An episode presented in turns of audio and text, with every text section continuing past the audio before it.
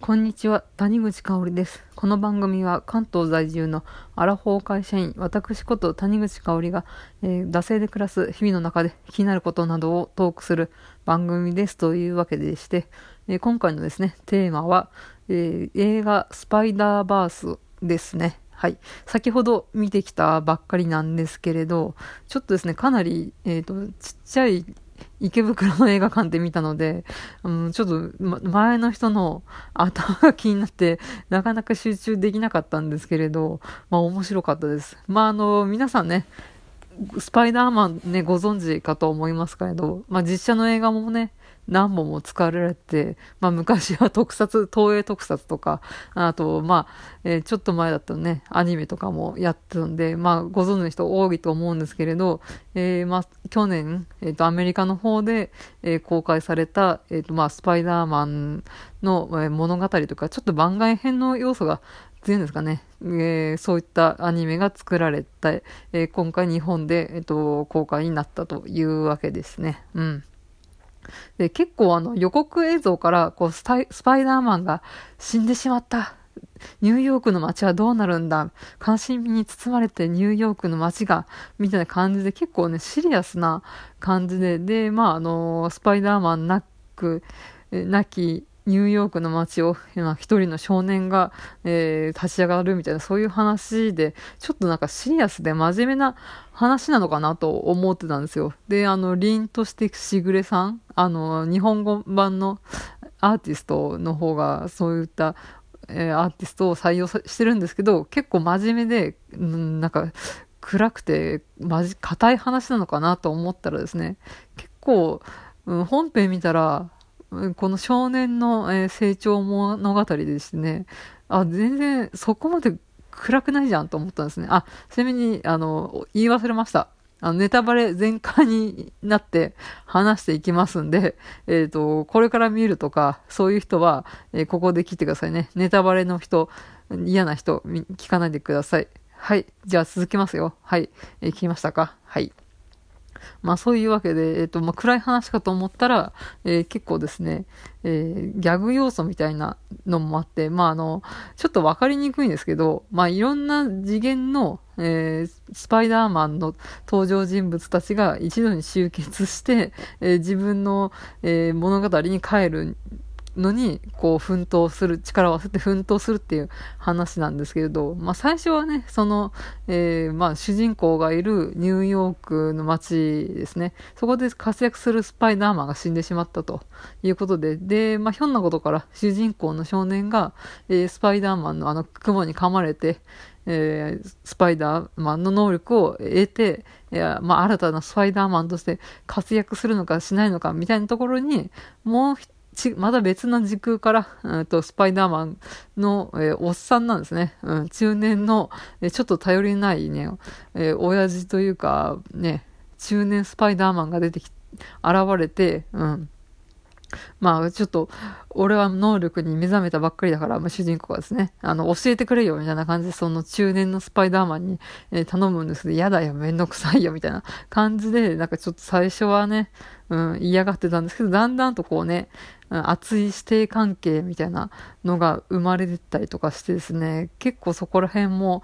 少年の成長物語としてね、うん、面白かったです。この主人公を取り巻くいろんな人間関係っていうのが、まあ新しいというか、まああの、よくスパイダーマンのね、あの、基本軸となる物語っていうのは、やっぱり、あの、育ての親であるおじさんを、あの、ひょんなことから失ってしまって、えー、そこで自分の使命に目覚めるみたいなところがあるわけなんですけど、まあ、今回はね、主人公も、やっぱりおじさんが出てきて、えー、まあ、あの、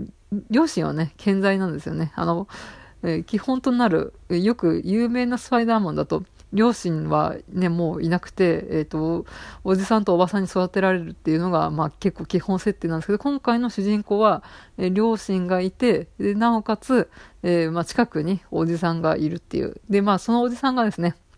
まあ、ちょっと悪いことも教えてくれるみたいな、うん、そういったね、まあ、ちょい悪親父みたいな感じで、まあ、そこら辺にね、えー、10代の少年ならではの憧れみたいなのがあって、で、あの、厳格な警官である父親は疎ましく思うみたいな。うん、俺は、あの、僕はおじさん派みたいな感じで、まあちょっとね、人間関係というか、家族関係がギクシャクしてる、えー、主人公と、お父さんと、えー、おじさんですね、そのちょっと、えー、アウトローの匂いがする外れ者のおじさんと、あとはその別世界からやってきた、えー、お中年のちょっとだらしない感じのスパイダーマンっていう、そつ、3人の大人の男性が、まあその人生の師匠になるみたいな、そういった結構ね、側面が今回あって、うん、面白かったのかなと思います。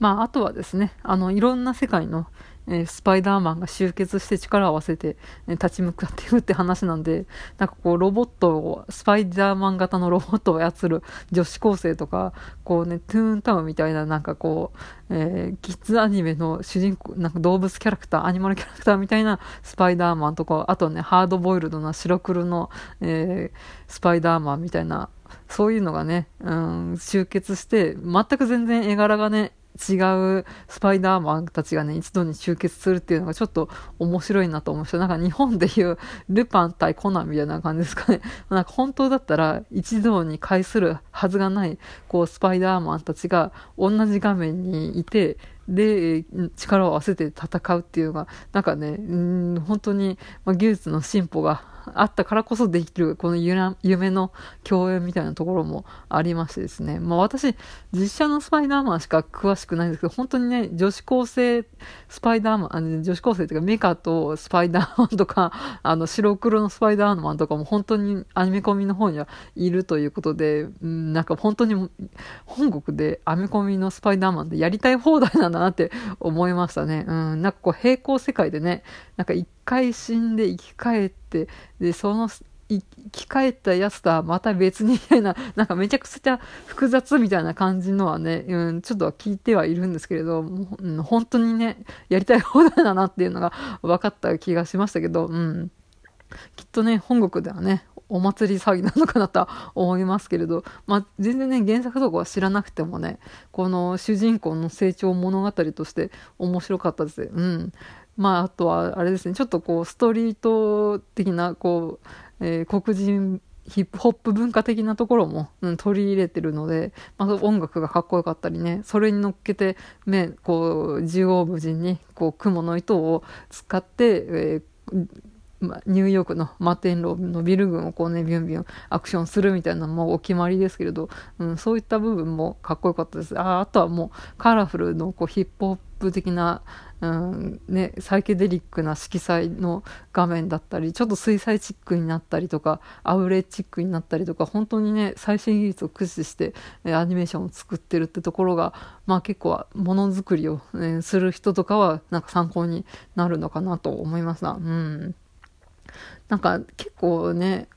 レディープレイヤー1じゃないですけど、こう少年が活躍する物語みたいな側面で、うん、展開っていうかね、広告打ったらもっとなんか違う客層が見込められたのかなとか思ったりしたんですけれど、うん、どうなんでしょうかね。